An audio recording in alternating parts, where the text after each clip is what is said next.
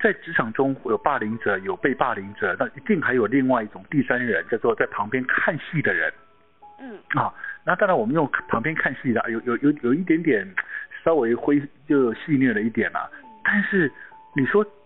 很多同事就冷眼旁观，看着他被霸凌，但是又都不出声，就是做一个沉默的人。是，其实沉默的就是帮凶，对不对？对，哦，好，为什么大多数的见证者是沉默的那一群？怎么了？他不想，没想到说哪一天你现在保持沉默，哪一天你也有可能会是受虐者嘞。嗯，他这里面有提到一个很很有趣的例子哦，就是嗯、呃就是他他提到一个克里斯跟丽莎嗯跟海伦他们都是三个是同事，嗯结果嗯后嗯来嗯海伦被霸凌了。 ，OK，那一开始这个克里斯跟莎莉他们其实都好像跟海伦是好朋友，是可，是到霸凌事件发生之后嗯呢，哼， 哎、真的往日情一烟消云散啊呐、要请他们两位出来指证的时候，竟然就是，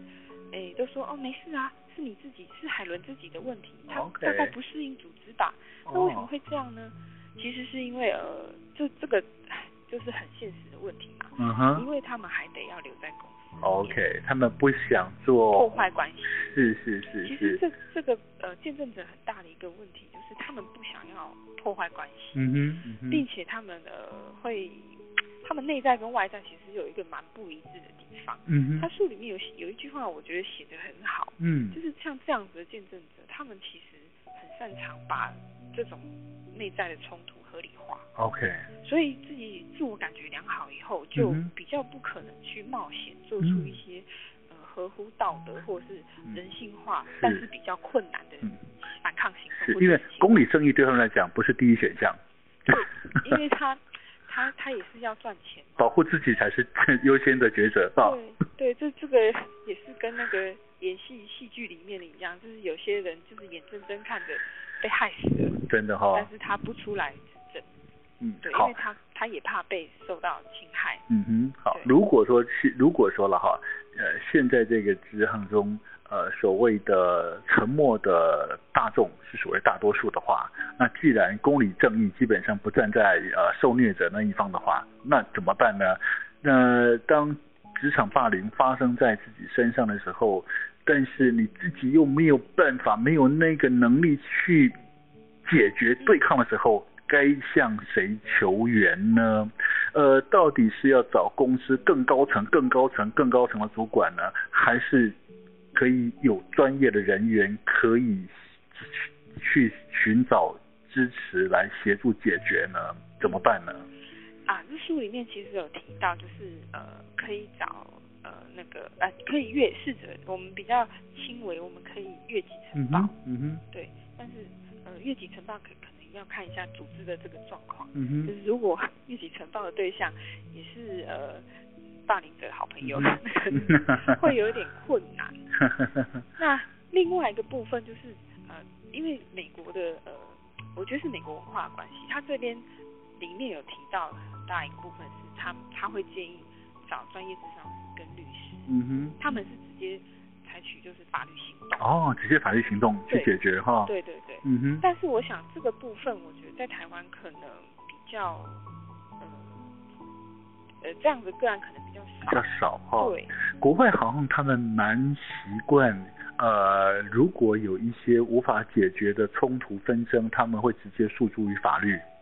对不对？对。但是呃，国内在职场霸凌这件事情，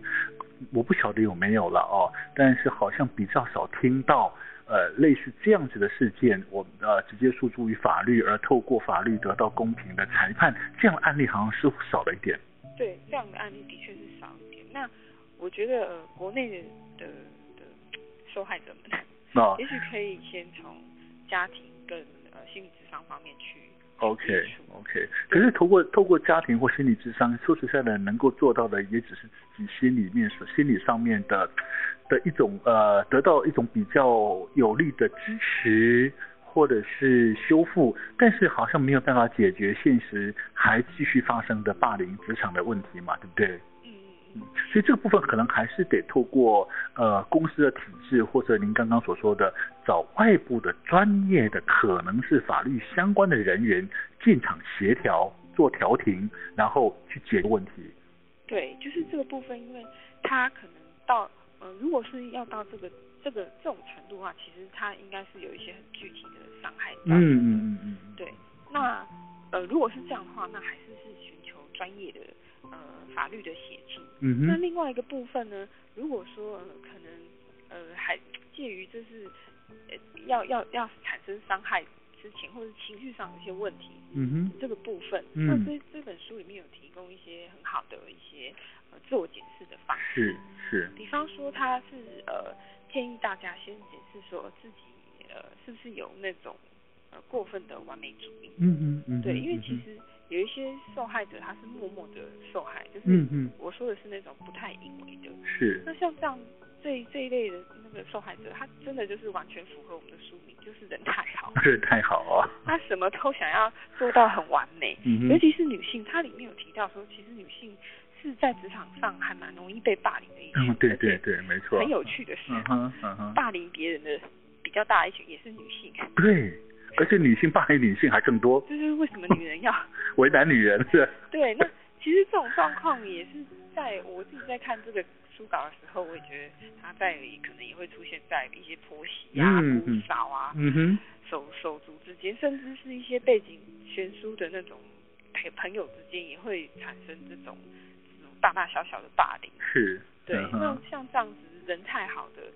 的这种受害者，其实他们有一个很共通的特色哦，嗯就是他非常擅长于回应别人的需求， ，OK，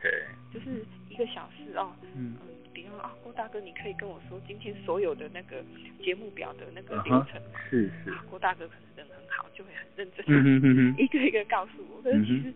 这些事情都是各个各个大小都是都是负担，所以嗯，像这样子的，嗯，受害者他可能有那种好还要更好的完美主义，是就。像郭大哥，如果是郭大哥哦，可能不止把一天告诉我，他把整个月都告诉我，类 似这些对，就是他希望自己可以满足每一个人。呀，嗯那如果说他还身兼其他角色的话，嗯那更加这种镜头更加严重。更严重了哈。对的确是这样子。好，那其实呃，职场霸凌的事件事实上层出不穷，事实上真的很难避免。但是呃，我们有没有办法如何啊防范职场霸凌这件事情？发生在自己身上，有没有什么样的作者有没有什么样的想法或什么样的建议或什么样的方式，让自己不要陷入那个情境，不要变成那个被霸凌的人呢、他提供呃，我觉得他提供很好一个，就是你先要自我，嗯、你可以开始觉得有问题的时候，可能会自我怀疑。嗯这时候，请先停止自我怀疑，嗯先去从头就是检视，就是这件这件事情有没有不合理的地嗯方。哼因为书里面它其实有有提供了刚刚我说那几种方式，比方嗯说嗯有没嗯有遇到呃工作上很不合理的要求，嗯哼，这个部分先自我先做好自我检视。是那再来就是说呃呃有些呃可能比较细节的地方，呃有些小事件可能你要停止在自我怀疑，或者是你要停止那种呃自己不够好的那种念头。嗯哼，或者是你你自己可能会自我批判，嗯这种自我批判的这种呃特质，可能也会让你一直陷陷在这个循恶性循环里面不自拔。嗯哼，所以他是建议说，要先停止自我怀疑跟自我批判，嗯哼嗯哼，那我们才可以从这样子的呃呃霸凌的事件里面去复就是复原，慢慢嗯哼复原。那还有去看说，你可能性格上面有什么样的特质，嗯哼对，嗯就是哼尽量去呃避免避免掉，就是呃你在职场上被人家予取予求这件事情，要嗯哼画出界限。嗯哼嗯哼对， ，OK，好。其实不管怎么样，各位听众朋友，如果您正遭受到职场上的霸凌，或者是您有这样的疑虑的话，其实很重要的是，该回过头来，呃，当刚刚呃，已经有提到说，在书里面作者，我们或许